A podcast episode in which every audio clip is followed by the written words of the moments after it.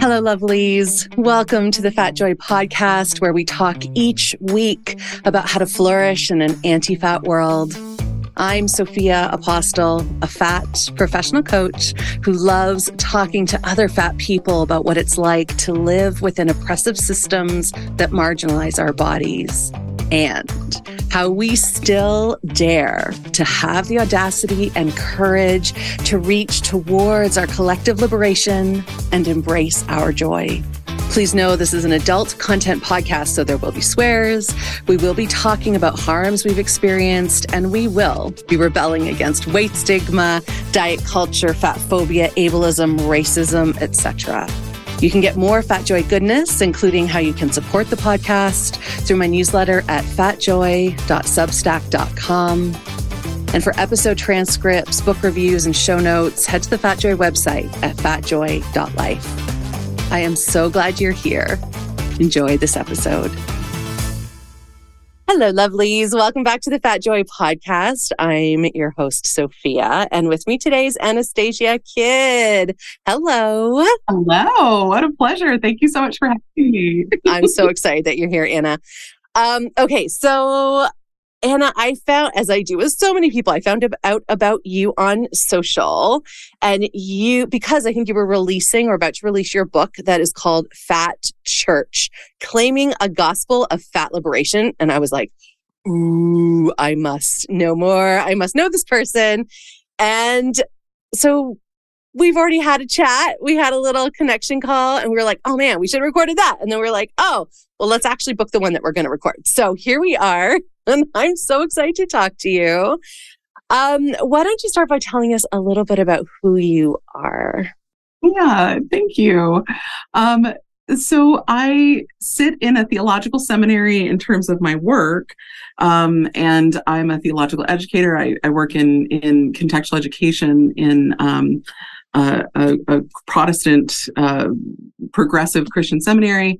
Um, and I love to teach. So what I am is a teacher, and I've been a teacher since I was um, little, and instructing my friends. And you know, when, when other people played house, I played classroom, and um, went to teachers' college in my like eighth grade year or whatever. Like all all of those things of of thinking I was going to be um, actually a sex ed teacher. That's what I wanted to be.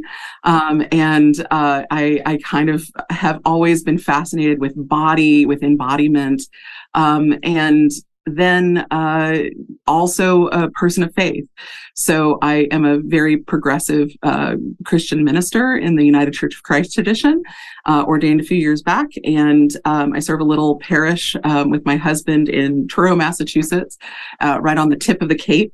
So I'm a pastor, an educator, um, and a fat activist. I'm just somebody who has um, come into this space about uh, with about a decade of research, but never really dipping my toe into the work of of spreading the good news, as it were. That's what we're used to in, in the church, spreading the good news of fat liberation and body liberation more broadly.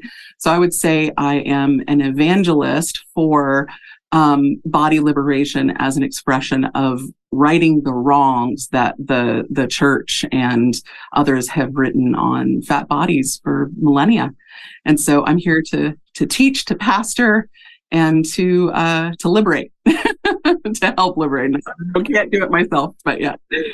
That's amazing. That's amazing to bring fat liberation into, like, so explicitly into an organized religion setting, into the church. Like, that is so new for me, other than a couple of guests I've spoken to. Like, I'd never heard about this before.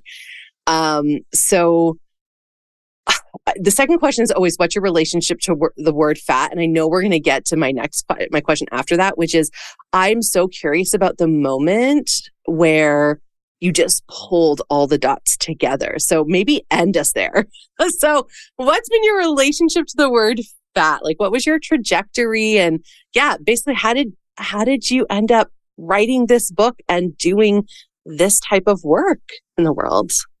Yeah, I, you know, I grew up fat. I mean, I've never not been fat. And so I, um, like literally chubby baby all the way through. And, um, So I was always, and I remember pretty distinctly the the moment at which I that became a problem in my family. And so I had a really, uh, a lot of um, commercial diets. My mother, um, I, my parents divorced when I was really little, so I grew up with my grandparents. So my mother was fifty when I came to live with her, and she was just, her body was beginning to change, um, as bodies naturally do. She was gaining weight in her middle and, and upper ages. And because of that, she was perpetually dieting. And so she had never had a girl. She had raised two boys, my my dad and my uncle. And so at that point, she just was terrified that this chubby little kid, um, you know, taking after her dad, taking after her biological mom, uh, was going to wind up being um, fat, like she was beginning to feel in her own body. And so I was fat ever since I was little, but I always used chubby, big boned, you know, um, and was really afraid of, of fatness, was put on, you know, my mom went on Weight Watchers, but I would go with her to Weight Watchers. And so I was kind of the mascot of the group, but I was weighed, I was put on a diet. And how old were you at this time? So my first diet was at um, the age of five. And I remember like that, but the, the commercial, the first commercial diet was Weight Watchers at the age of eight. Um, and, and I remember growing up thinking that was the norm, that like a lot, and I didn't understand, like people had piano and soccer, and I had piano and Weight Watchers. Right. And, um, and so there, and I, I didn't do soccer because I remember not fitting in the um, outfits, and my mom saying like, I don't want you, they, they don't have your size of the outfit, and I don't want you to wear something different. So all of my fatness came with this like shame and embarrassment, ramekin of sauce. And, um, and so it really was like, I didn't go into brownies or, or Girl Scouts because, um, you know, mom and I, um, and I, I don't want to, she was the most wonderful mom and had so many internalized body issues. Right. But, you know, she didn't want me to be in that because I was not able to sort of dress in the same outfits as everybody else, couldn't find a, an outfit my size. So, so like there were, um, reasons why I knew my fatness was other, but then I was put in things that worked with my fatness. I was put into, uh, you know, drama camp and, um, you know, no sports, but lots of drama camp, no, you know, those kind of, that kind of thing. And so my life slowly became sort of, um, defined in some real ways by my fatness.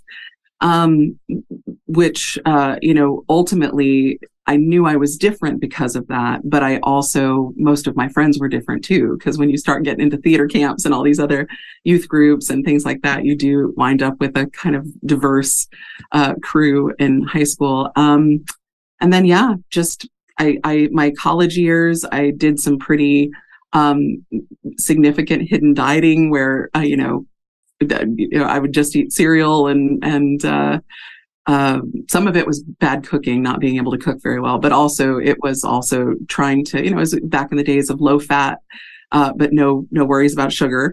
Um, and so a packet of gummy bears and some Diet Coke kept me under my Weight Watchers points with no trouble at all, um, until my hair started falling out. So, you know, that kind of thing.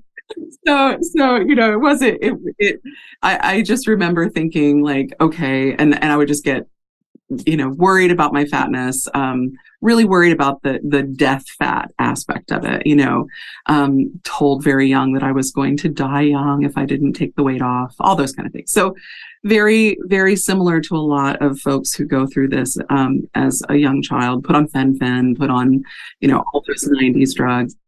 And can I ask, Anna, all during this time, were you participating, um, or like, were you going to church? Was, was church a part of your life this whole time too? Yes, that's a great question. So yes, absolutely. And there I was getting, um, I, I grew up in the South where church is as much cultural as it is about one's faith. You, you ask someone where they go to church, um, and that kind of situates them in the community in some ways. Um, so I was Southern Methodist growing up, um, pious, uh, you know, in a more conservative way than I am now. Um, but that included a, you know, and it was right when there's a person named Glenn Shamlin who did this like way down workshop, um, that just got really, really, um, Uh, popular. Uh, Netflix has a recent uh, thing about her that I was actually really disappointed didn't talk about so much of her it talked about her empire and kind of how she changed as the it grew, but didn't talk about the damage she did because Christian weight loss was her platform. Oh, that's that's what weighed down, literally like losing weight. Oh. It was, you can pray to God, and if you're not thin enough, it's because you haven't prayed hard enough and you don't have enough willpower. And I bought every book. My mom and I went to workshop. It was terrible, right? So very much reinforced um, in the church that, um, you know, to be a desirable woman to my husband, which was my only option, um, would have meant to be thinner. And um, and that was the end goal of my sort of Christian womanhood, a wife and mother. And and the fact that you, and well, I made an assumption in that moment. Did you lose weight? Like, did you do the weight cycling thing? The great, yeah, I weight cycled um, through, and you know, honestly, I was more just growing. My body was growing and shaping. Um, so always fat, never, never really lost enough to have been nothing but fat. But I went from small fat to mid fat, um, now in the super fat range now. But um, But that small to mid fat was sort of where I landed, um, depending on what my diet regimen was at the time. Yeah. And I was just thinking, in that environment where it's like you're walking, this is a weird way to say it, I don't know if I'm saying it right, but almost like you're walking around with like your quote unquote sin visible, or your lack of piousness, piety, piety, visible, piety. Yeah. Because it's like, well, you're obviously not praying enough. Oh, God, talk about an a, another layer of shame to walk around with. Right. There's this this this this uh, scripture that says your body is a temple, and it's used in that tiny little phrase to just browbeat anyone who's who's not. I heard that growing up too. Of course, right? So out of context for what it actually means. But oh my God, also, we're gonna have to go back to what it actually means. I'm well, gonna write that yeah, down. We, we could uh, but you know, it and it and it is. Um, it, it, yeah, we can definitely talk about that. Um, but fatness is not a sin, nor is it a moral failing of any kind. And yet, when but neither is queerness.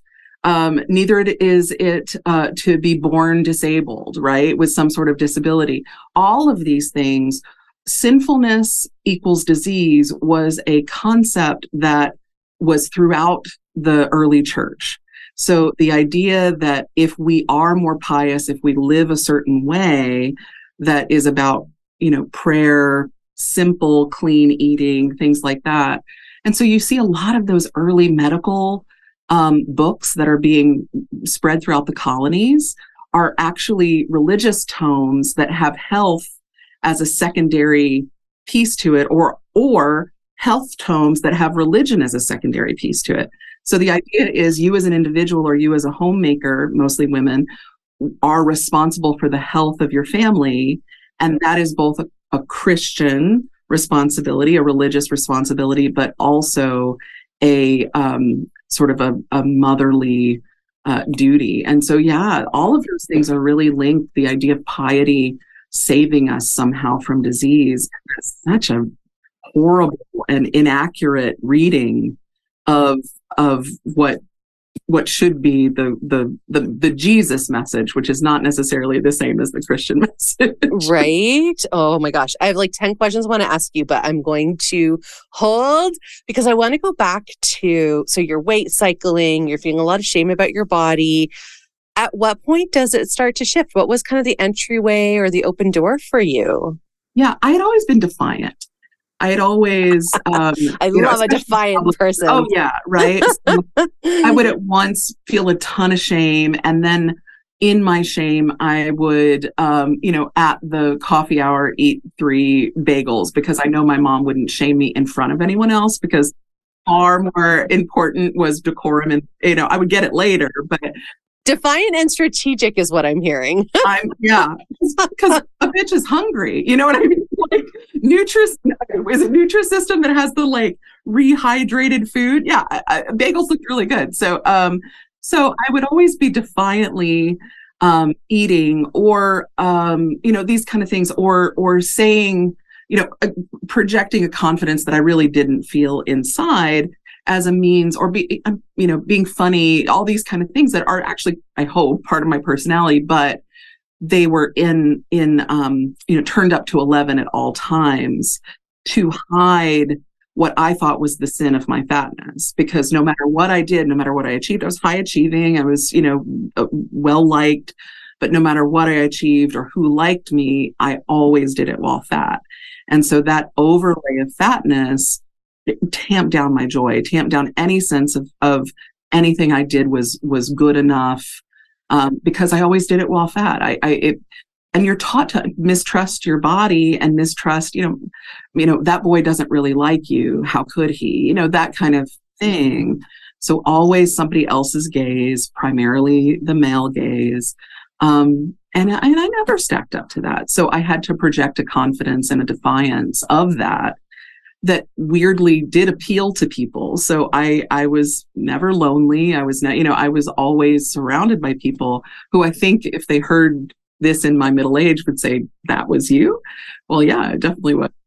And so it wasn't until my mother's death, um, this woman that I so loved, I talk about it in the book, um, when she died, she had a ten-year bout of cancer, and it sapped from her all of the beauty trappings that we both really, you know, she had this perfectly coiffed hair, this big, you know, helmet that she did once a week on Fridays, and then had the tape that taped it down in the nighttime, slept like this, like carefully.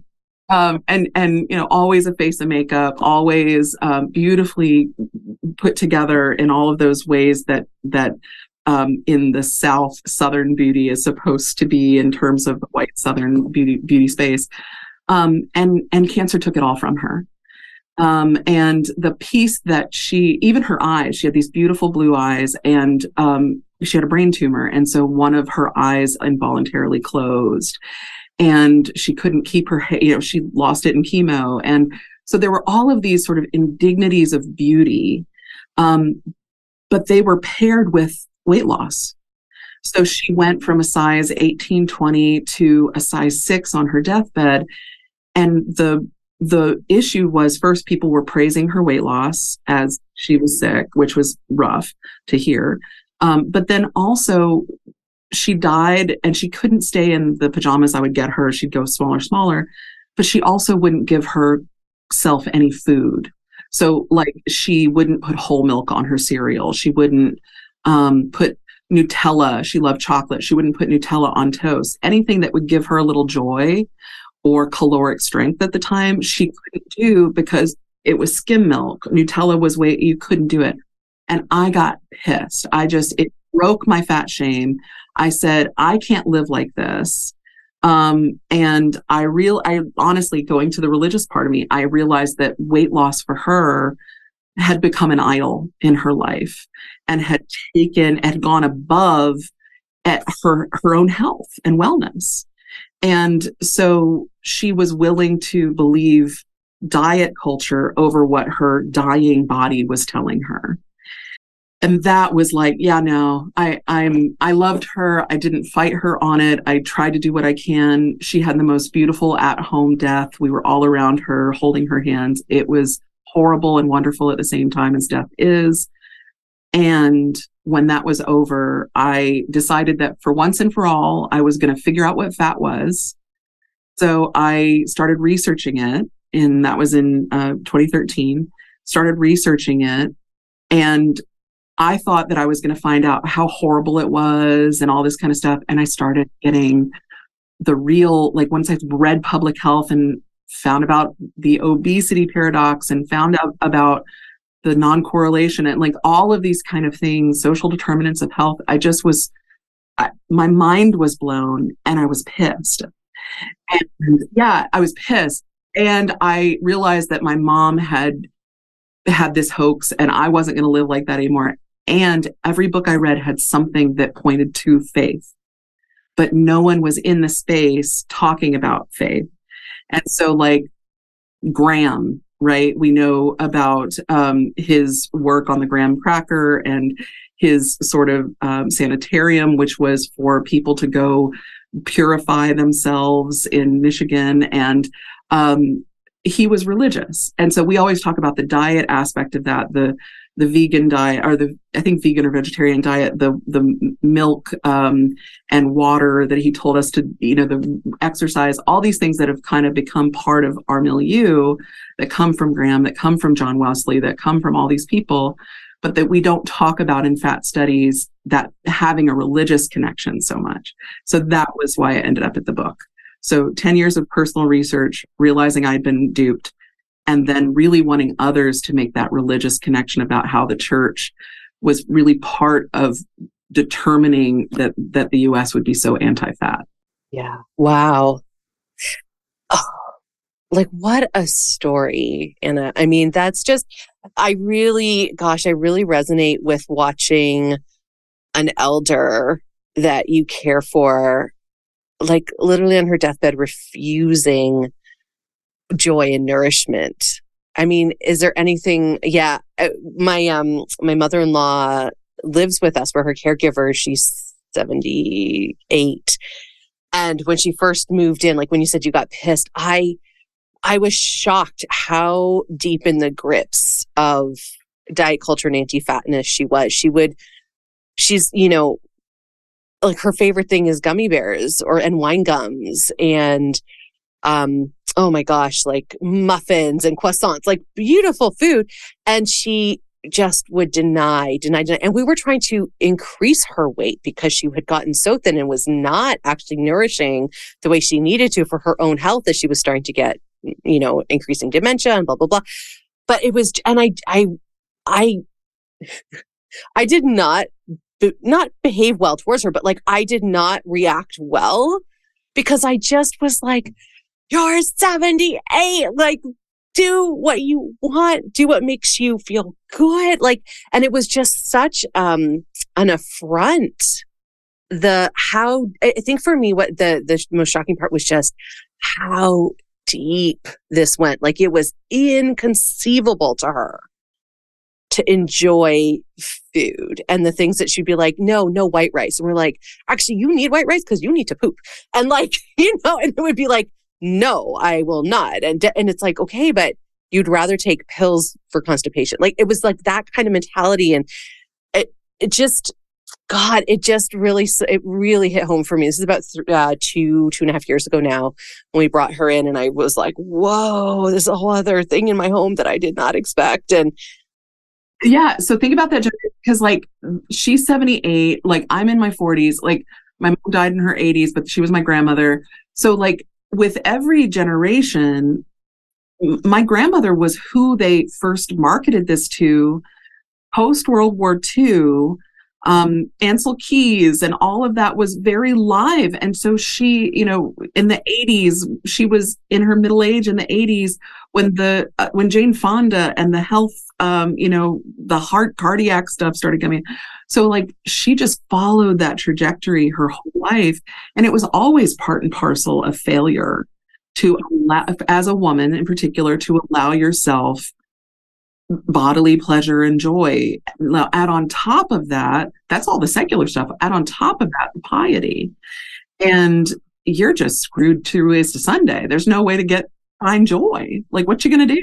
Price is Right doesn't do it for me. You know? Well, and like, I'm also pretty astounded that, you know, how many years later you and I can have this conversation. I have a podcast, you have a book, you know, uh, calling out the bullshitness of this. Like, we have the benefit, I guess, the hard-earned benefit of the people who've come before us of being able to question, which she has never been able to actually critically question any of the systemic oppressions that she's been given, you know, from racism to her ideas about food to her ideas about all these other things. Like, it's just, that's, that's just the way it is. And, you know, there was, there's no conversation there. So I, I do feel a little more hopeful uh, for two generations hence. Uh, maybe this will be gone. Um, I love the phrase that you used, when weight loss becomes an idol. Whoa, that hit. I felt that bodily, because that's kind of what, please read, please, please. This is not even my quote. This is the quote that I start the book with. Um, and it's by Michelle Lelka, Lelka who wrote, um, I think she wrote The Religion of Thinness. I'd have to see. I think that's hers. I've read, um, but it says, you probably do not consciously define your life's purpose according to the myth of thinness.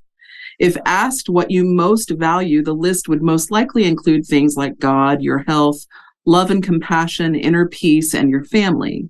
Few of us would respond that the size and shape of our figure is what truly matters. But in our everyday thoughts and actions, the possibility of being thinner may in fact function as our most cherished value and our most precious ambition. one hundred effing percent. one hundred effing right? percent. Vital. Yeah. Vital. Oh, God. Anti-fatness, diet culture, systems of oppression have done such a good job. And here's what I think is so fascinating, Anna, is like you really went in kind of blank slate and researched, because that's what you do. That is you are your profession, and found the truth like a conspiracy hunter. And you found it. I didn't find I found the people who had found it, right? And the story. I'm very much on this is this is a uh, this is a good primer for anyone who's entering the space, because I didn't I didn't discover it. I just sort of uncovered what other people have said about it and put it into a easy to digest form. Which is so great. When did you decide to write this book? Because like, so you're doing this research, it's like ten years, you're realizing, holy shit, oh my goodness, I you've changed how you operate in the world. Then when did you, because it's a pretty big thing to be that visible and be like, now I'm going to tell everybody else. What? Tell me about that journey. Okay. So like I had been keeping notes on my phone, you know, how when like when you get a good idea or when you're pissed or when you think, you know, and so I had all these notes on my phone. And I talked to a couple of people. I talked to my pastor. I talked to a couple of people about how the links, like how I was, I talked to my uncle, and I had, um, when my dad was dying, we had a lot of time in the car going back and forth to Tennessee. And so we talked a lot. Uh, I talked to my husband. And, and so I was talking to friends about this link between, I really think there's something here, and I'm waiting for the person to write the book on it. Right. So there had been these books that were around seminaries uh, that that fo- folks saw, Born Again Bodies and The Religion of Thinness and these other ones, um, but the there wasn't a primer, and there wasn't one that was directed necessarily to the people in the pews. It was more to us academics talking to each other, and so I was really interested in one that was talking both to progressive uh, progressive Christians in the pews about American anti-fatness being rooted in, in religion, but then also about, um, for the people outside of the pews, giving them an introduction to how religion is culpable. Religion, uh, Christian Protestant religion is cul- culpable. White Christian Protestant religion is culpable. Um, so I was talking to people, and they were like, "You need to write this," and I, I was like, "Somebody, somebody else is doing it," and I started I, like, "This person can do it. This person can do it." And I was waiting for somebody to do it, and no one did it.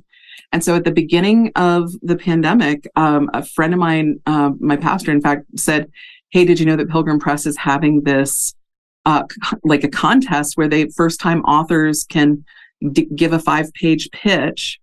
And I literally, it was due that day. I had ignored it for three weeks, and I was like, "I'm not gonna," and I was just like, "You know what? F it." And so I went into my notes, and it was a jumbled mess, and I organized it, and I wrote a cover letter all in two hours as a very much like, whatever, I'm just going to send it out, you know? And I, I wrote this, this proposal, and I was one of four people who out of like fifty, sixty people were chosen to have a conversation.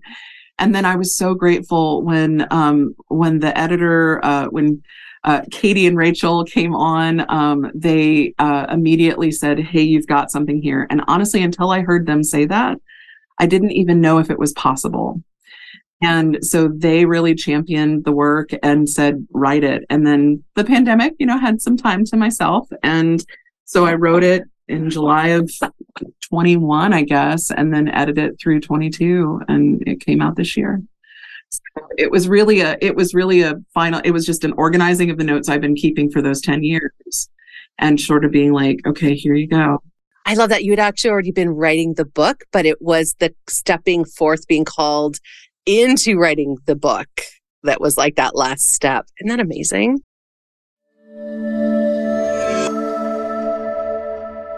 Hello, Sophia here, interrupting myself to invite you to the Fat Joy newsletter. You've heard me talk about how I created Fat Joy out of rage. Well, this newsletter was created out of longing, a longing for more connection to the Fat Joy community. I'm also creating community through Fat Joy workshops. So if you're also craving connection and spaces where you can explore your own Fat Joy, become a subscriber of the newsletter because that's where I'll be sharing all the workshop details. You can head to fat joy dot substack dot com where you can become a subscriber for free or for five dollars a month to get some bonus content. You are wonderful. Thank you so much for being here. Enjoy the rest of the episode.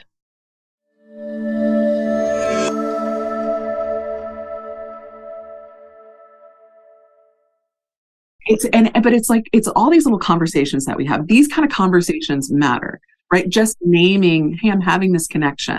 Somebody else can then be looking out for your blessing or for what else, what it, what is it that you need to do, and they can offer that to you. It's the power of friendship, right? Oh, I love it.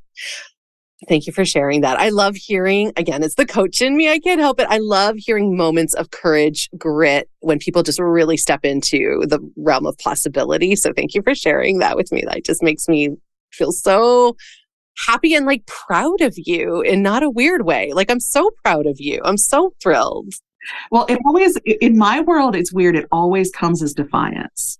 It's never, I don't, I mean, maybe it's courage and grit, but for me, it always is like, there really is the fuck it moment. There really is the moment that you're like, you know what, whatever, um, take me or leave me. I am what I am, you know, and, and it, and it, and that sort of pushes me over the edge. And it is this sort of like, no, I'm just going to do it. So I guess it, it, I don't know. It doesn't feel like courage. It feels like defiance.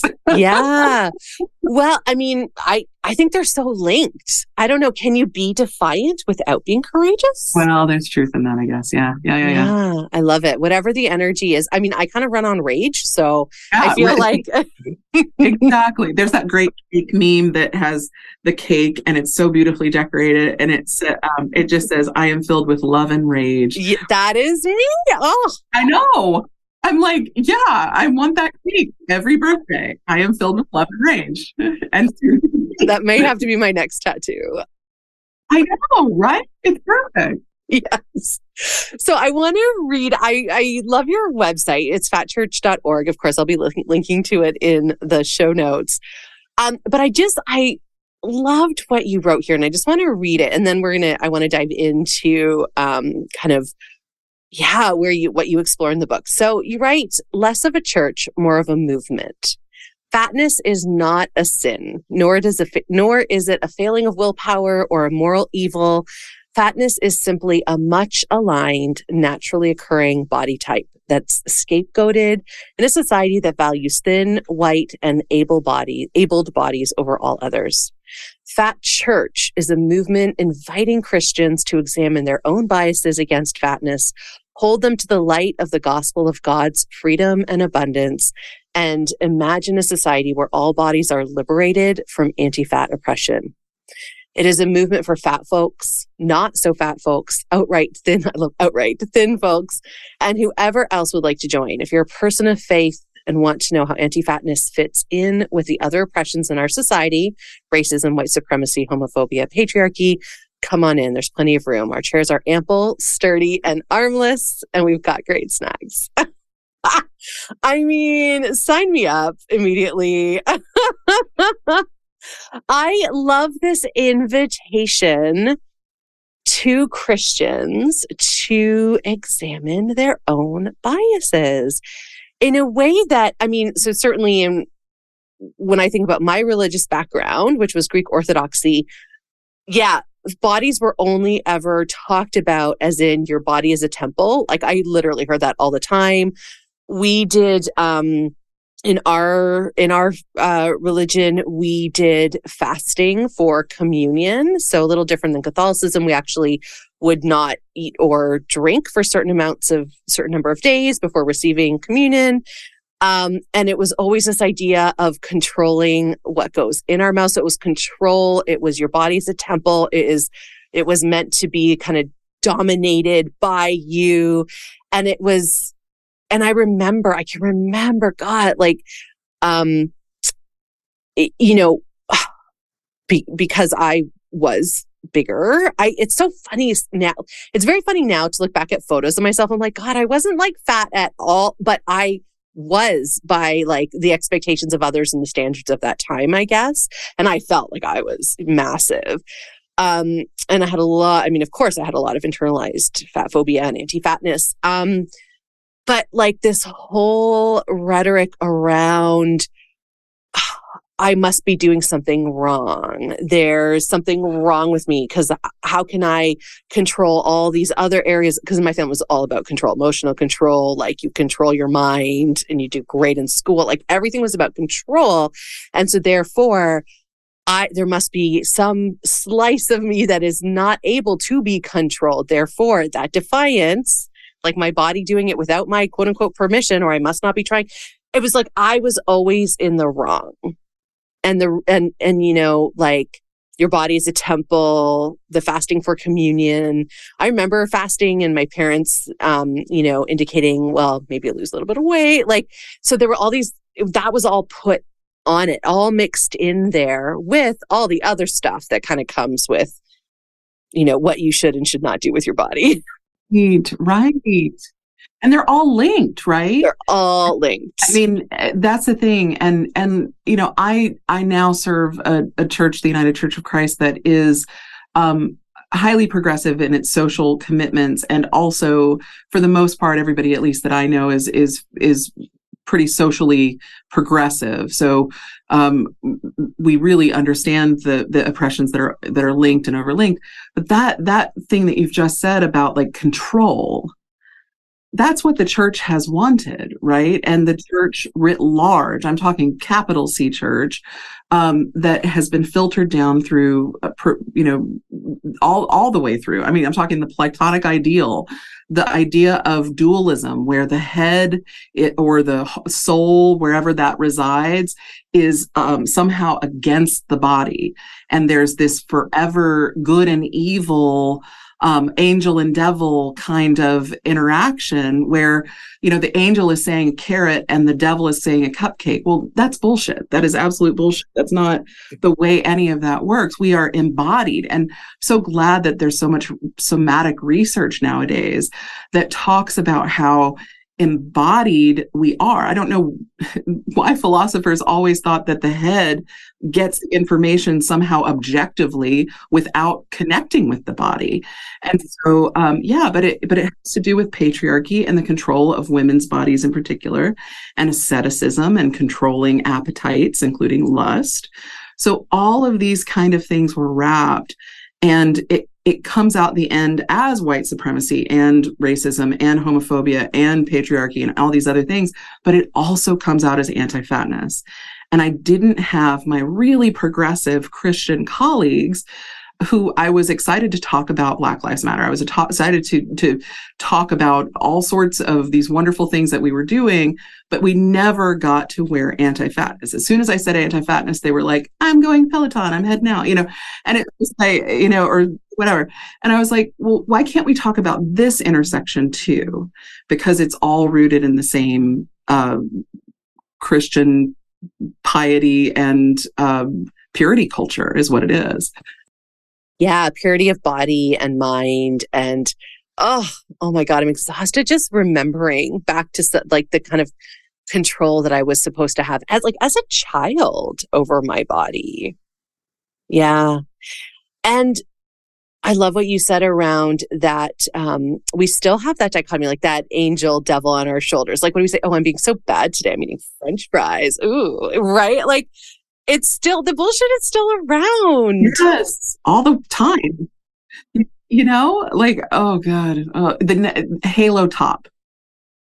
Halo Top ice cream. Why is it Halo Top? Why has it got to be a Halo Top? Is it, is this Christian ice cream? Is it somehow blessed by the freaking Pope?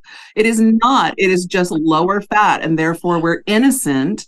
There's just these, this language around moralizing food, but all the wellness culture. You know, wellness as a concept arose in the seventies. And I mean, there were wellness things before then, but it really got this resurgence in the seventies. But it was in the, and coming out of the sixties and the fifties with like the Fat Underground, but also like the Young Lords and the Black Panthers, who were all like doing community public health.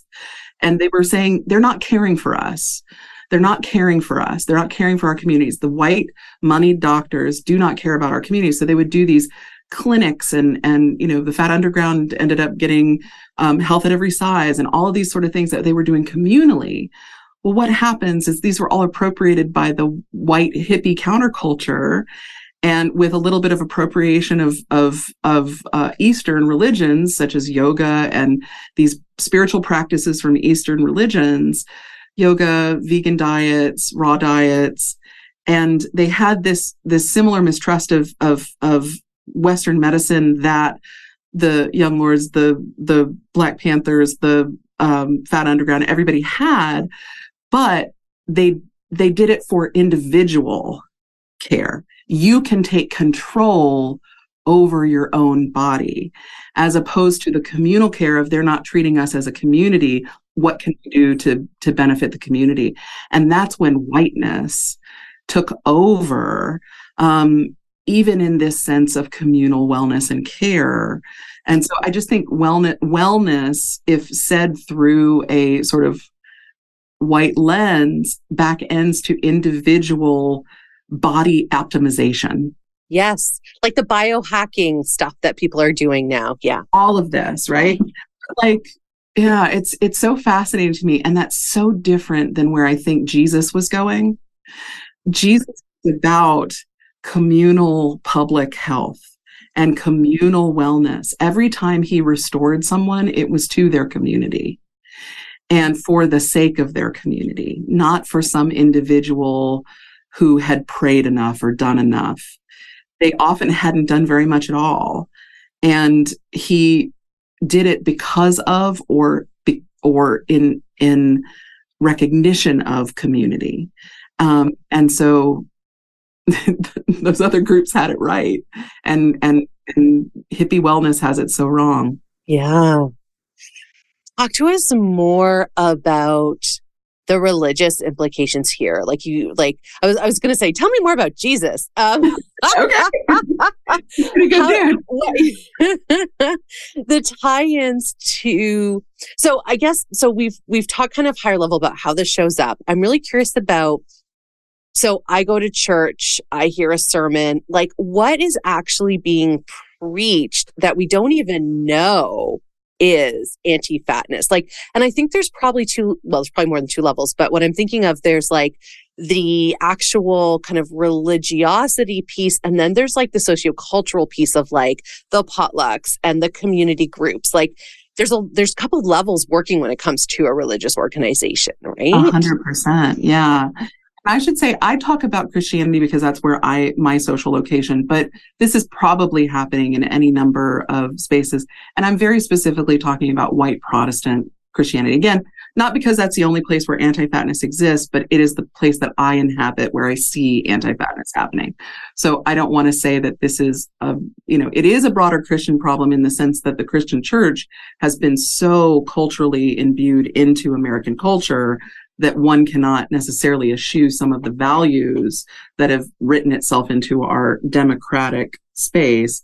But at the same time, this could be showing up in other religious traditions. So, so just want to be honoring the fact that I'm not speaking for every person of faith when I'm talking about. I'm talking pretty, pretty for my own space. Yeah.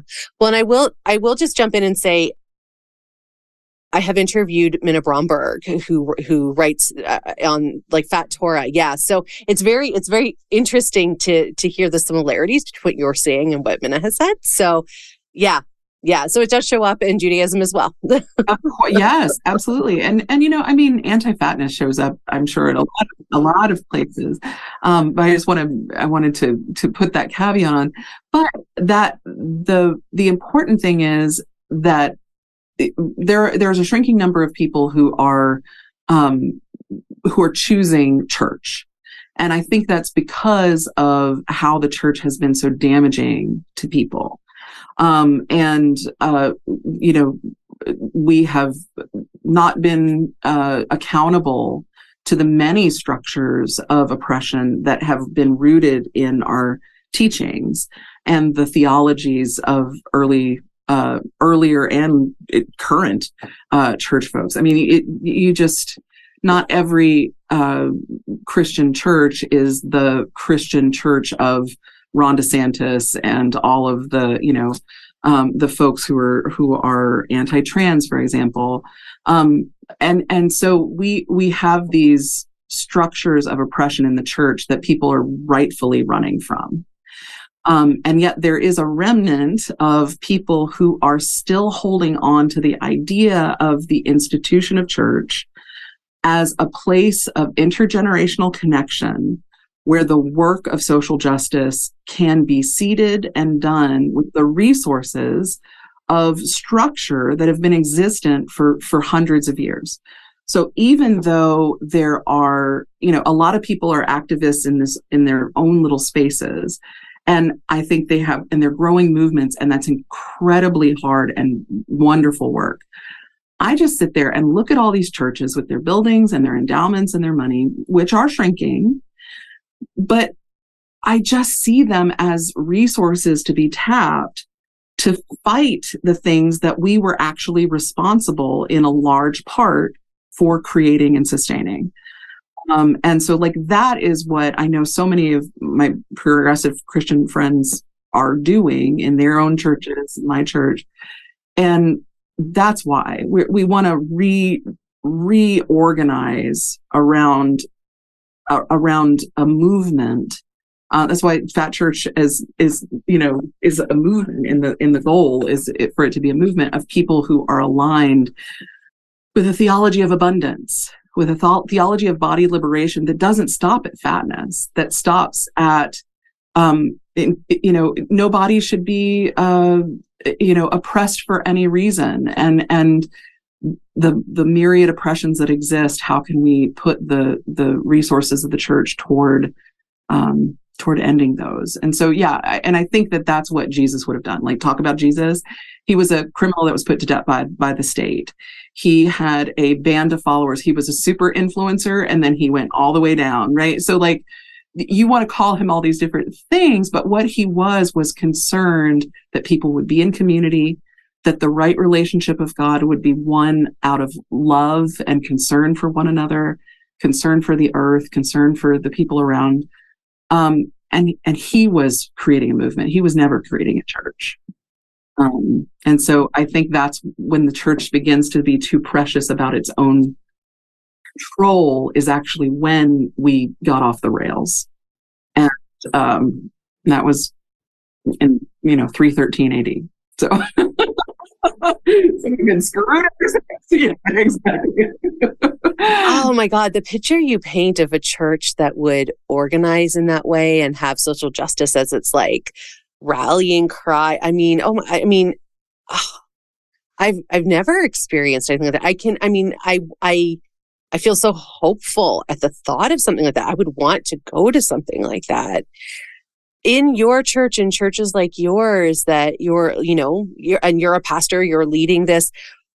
What is different? Like, do you look at Bible teachings and interpret them differently? Like, what, what is materially different about how you do this? Yeah, that's a great question.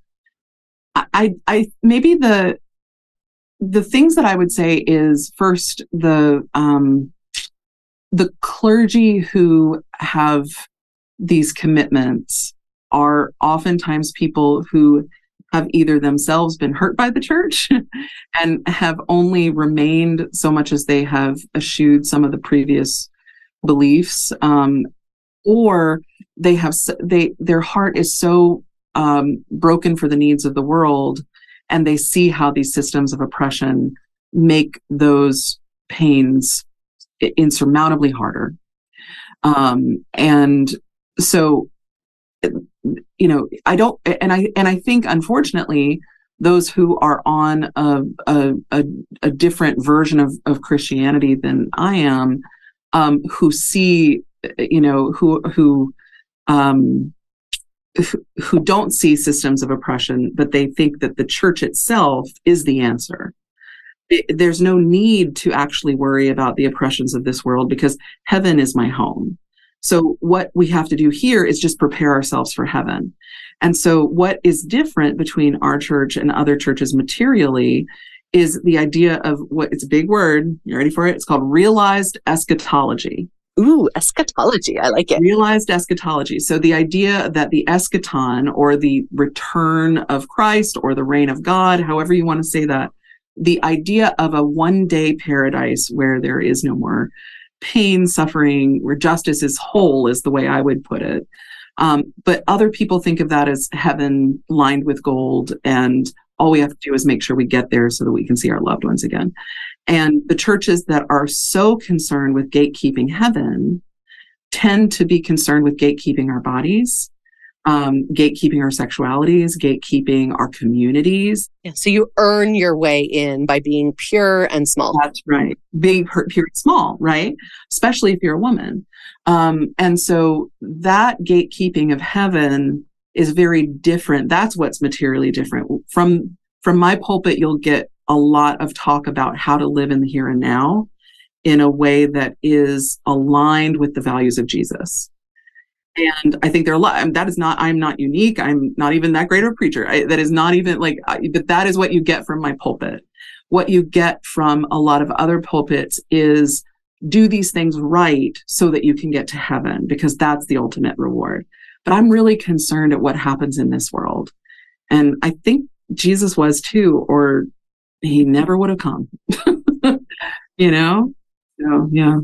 Well, and so as you're creating what I hear, what I might call like a community of care, it's so interesting. I'm thinking about, so I coach and facilitator at a really wonderful writing studio that I talk about all the time on this podcast, because it has, right? It has shaped so much of how I have learned about anti-oppression. And, you know, so when we gather for a workshop, we have permissions and community of care agreements that we go over with people, that we really say, okay, so, you know, we're striving to create an anti-oppressive space, and what that looks like is X X X. And we actually have like ways of being the bumbling humans that we are, acknowledging we're going to mis- make mistakes, talking about repair, but also flagging like, so these are the things that are okay, and these are really the things that are not.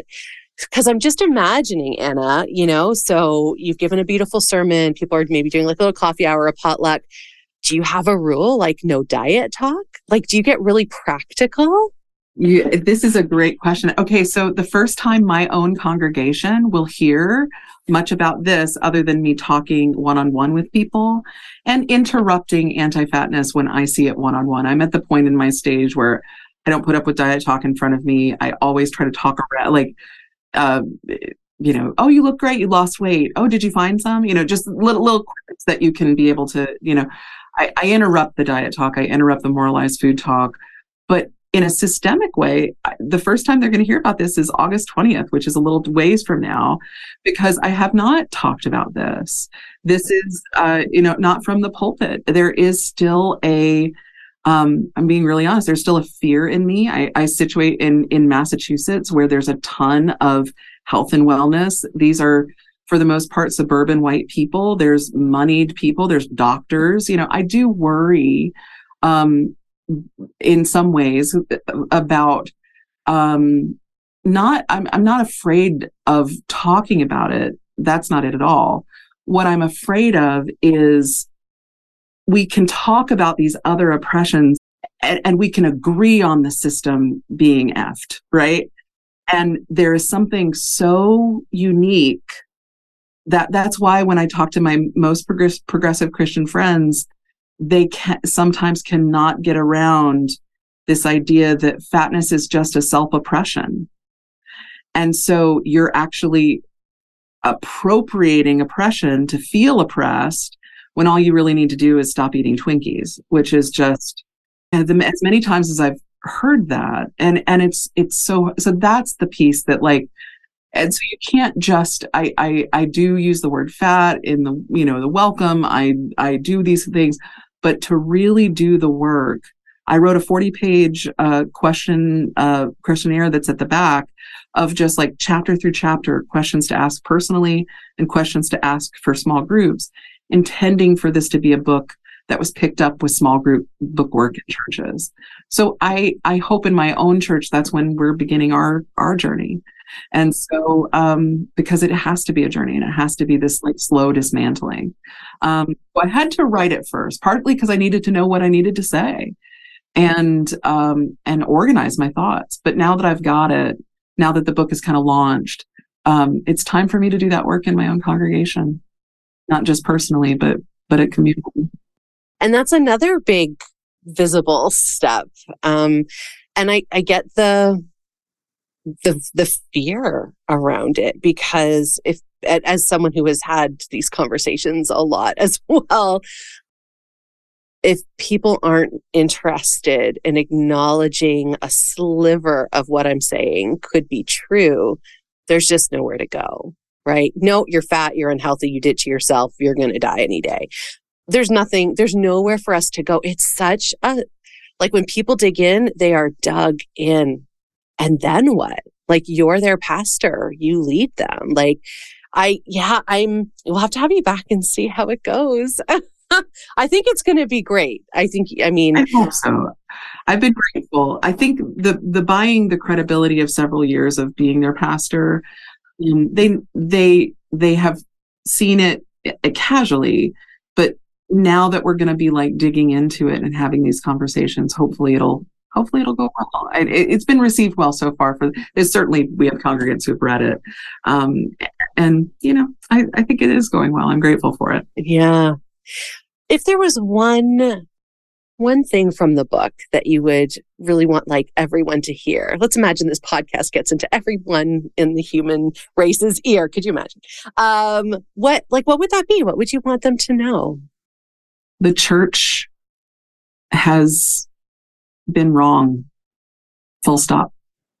And I think that my book, there's a lot of books that say that, um, but there's a lot of people in the pews and a lot of people who have left the pews for very good reason that haven't heard a lot of Christians say out loud, the church has been wrong, I'm sorry. And the church has some repentance to do, but it's, but it's paired with, and the repentance is not fatness. We, it, I, I, fat identity, unrepentant fat identity, and abundance and, and love of God is, is what I think we could and will change the world if we are able to, um, really embrace what it means to be abundant with each other and in this world. And, and, and I think that The, the church is wrong. I'm sorry. And I'm sorry what it's done to your body, um, is what I would want it to, I, I, on, on behalf of whoever I have to say that for. You are beloved if you are fat. You are beloved if you are queer. You are beloved if you are black or brown. You are beloved if you are disabled. You are beloved in all of these ways. And the church has had it wrong. And I'm sorry. Yeah. Yeah. Oh, I'm, I'm receiving that. Because that was not the message. It was like, you are beloved if. That's it. It's a full stop. It's a full stop. You are beloved. You are beloved. And you, you're beloved if you, no matter what you do, you cannot run from your belovedness. Oh, yeah. Can you imagine if we all believed that? I, I literally could weep just thinking, like feeling into that.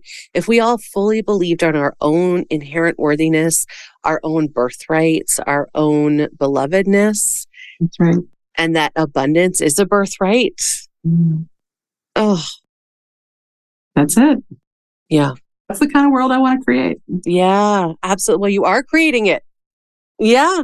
That, you know, that's, and the church is the one that structured it and strictured it and, and tried to control it and tried to control This this Sunday, this lectionary is about the the parable of the mustard seed. And it's this parable where Jesus says in two sentences, the kingdom of heaven is like a mustard seed. And uh, those of us in more progressive spaces who don't like male hierarchy might say the kingdom of heaven is like, yeah, so we've a little, little play on the kingdom of heaven is like a mustard seed. And not only the small start, the slow growing small start, but also the mustard is a prolific, weed-like, sturdy-ass plant, and it gets everywhere. It is an invasive species.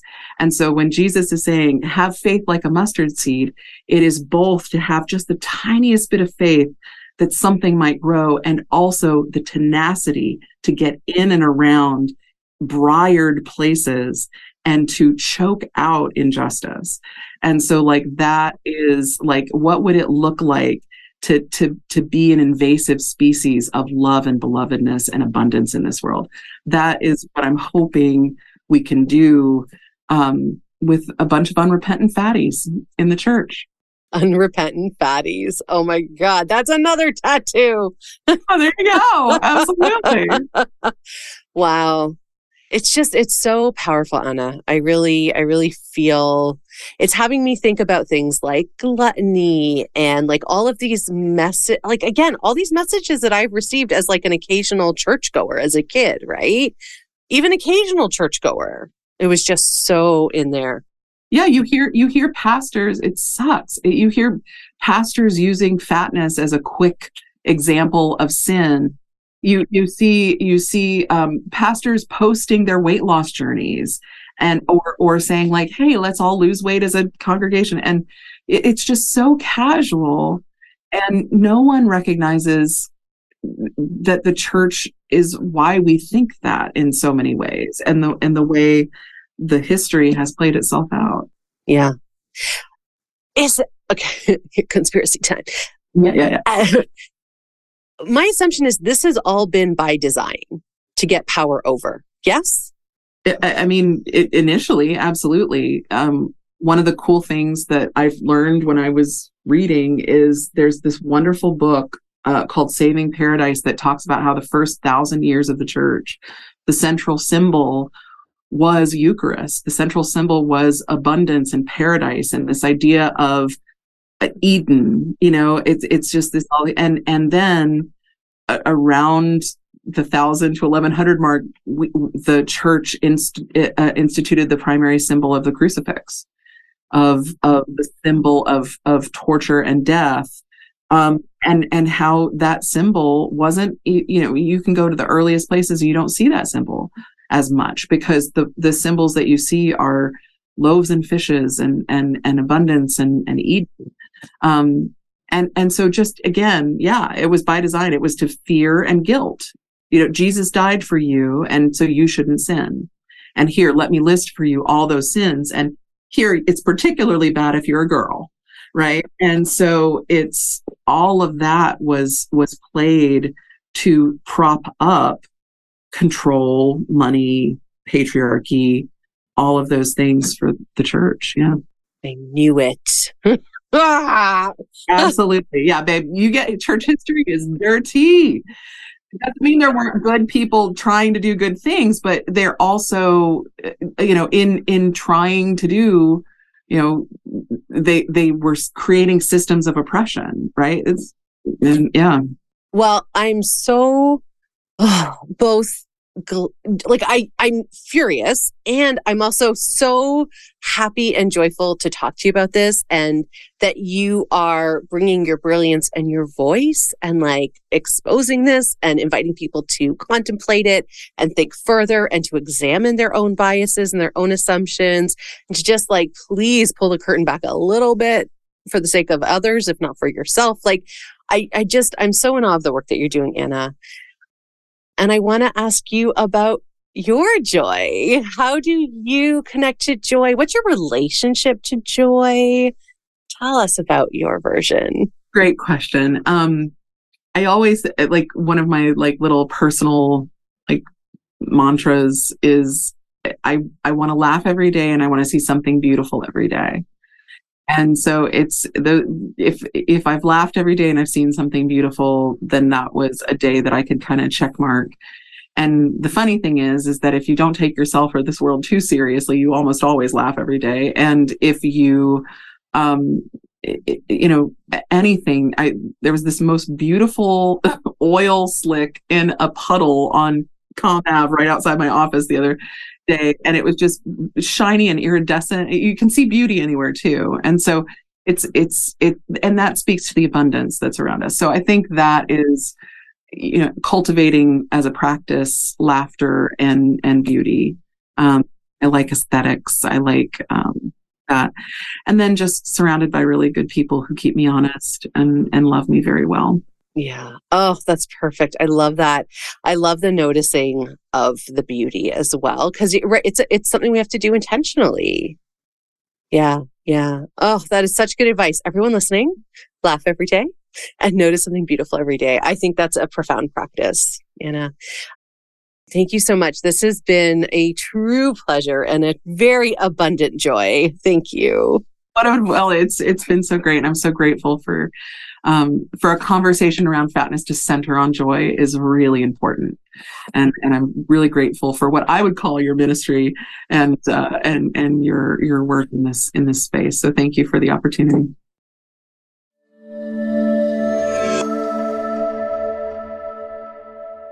Before we go, I'd like to read a poem because poetry can reach our hearts in a different way. Poems can have us feel in a different way. And that's what this podcast is all about. Expanding our hearts, deepening our empathy, and inviting in joy. So each week, you get a new poem.